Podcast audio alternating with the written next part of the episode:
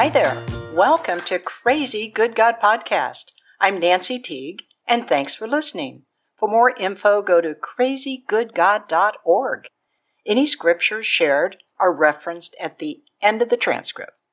Last week's episode was about finding Jesus in the garden.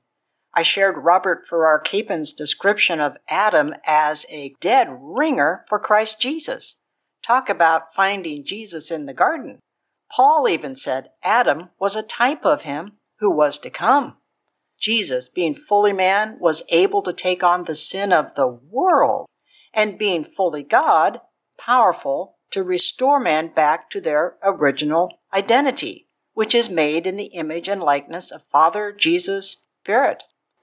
Last week, I also referenced a phrase I heard months ago.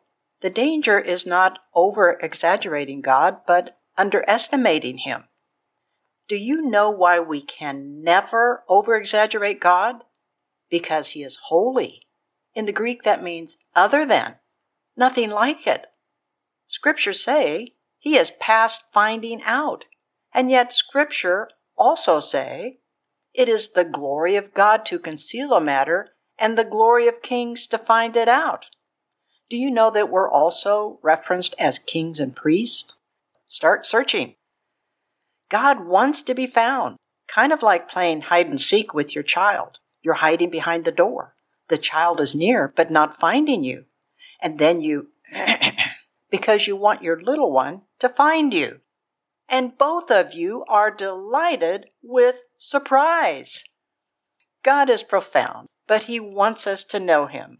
Throughout eternity, we will be wowed at His goodness and kindness. Now, speaking of kindness, was God kind in the garden when He drove out Adam and Eve? Actually, many believe God was angry with them, so He drove them out, right? Nope. This is a good example of how we underestimate God. Remember, God is love. Love is kind. Love is patient. Love is long suffering. Love never fails. And God said, I will never, ever forsake you. If we hold fast to the religious mindset of God angry at Adam and Eve, so drove them out, drove them away from himself, then we contradict God's love, patience, never forsaking. So was God's kindness shown in the cherubim and flaming sword placed at the east side of the garden? And that actually looks kind of scary, huh? But this was the first sign of the good news, and Jesus' presence is also there.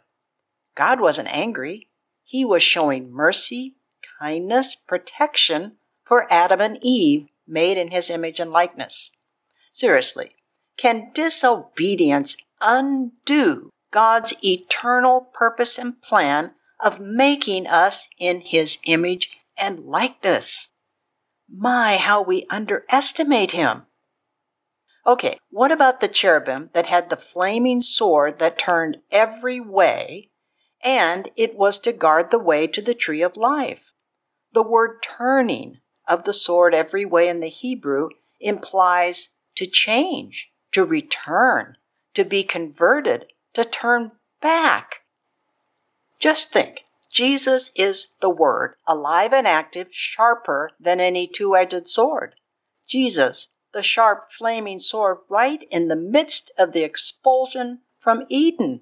It's like Jesus saying, I will change you back to who I made you to be.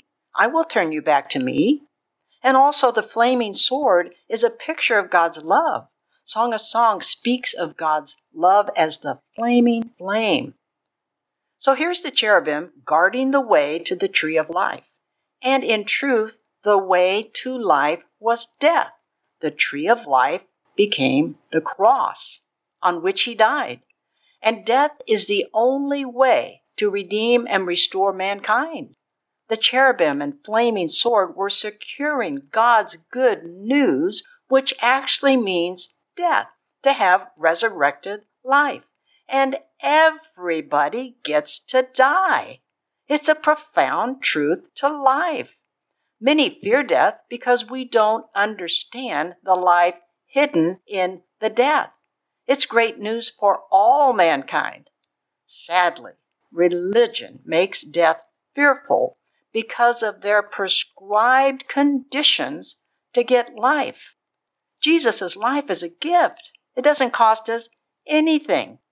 Jesus was there when man was driven out, and the driving out was expression of Father, Son, Holy Spirit's profound kindness, unconditional love, and faithfulness. God was not angry, He was caring for them. What a crazy good God! Until next Wednesday, bliss to you and never forget God is absolutely crazy about you.